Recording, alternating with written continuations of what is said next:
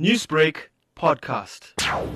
Studied extremely hard and I had to put in a real effort to get the marks that I did and the subjects I did. I did physical sciences, accounting, life sciences, and achieved distinctions in all seven subjects, especially excelling in mathematics and physical sciences, achieving top 1% in those two subjects. Now, what would be some of the plans uh, that you have for this year in terms of uh, continuing your studies? Well, I'm leaning towards actuarial science this year, and I know that it's going to be an extremely difficult course and extremely difficult degree. And I know the effort that I put in this year is nothing compared to the effort I'm going to have to put in again to continue to become an actuary. So I really just have to use some of the skills and lessons that I learned this year, such as hard work and perseverance and really pushing through and believing in myself next this year and in the following years if I really want to pass and excel at university as well.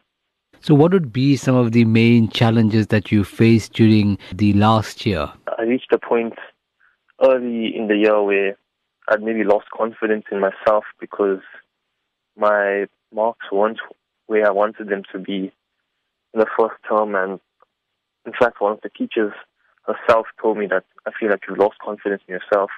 So I really had to push through that and come to a point where I had to really believe in myself. And of course, that had to come through me finding a way to know that I'm capable of doing what I needed to do.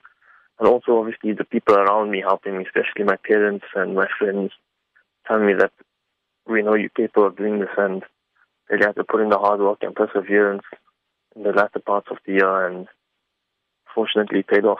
What would be your secret to success in terms of uh, motivating other students or pupils that are in, in, in a similar position this year? At the end of the day, matric, it's just all about hard work.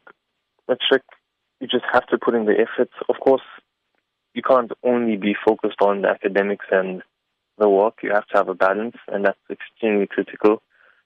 You need to have a balance to to really relax your mind and let your mind breathe. And that's really critical. But at the end of the day, it does come down to just pure hard work and putting in the effort every day. And ultimately, it will pay off in the final. Newsbreak, Lotus FM, powered by SABC News.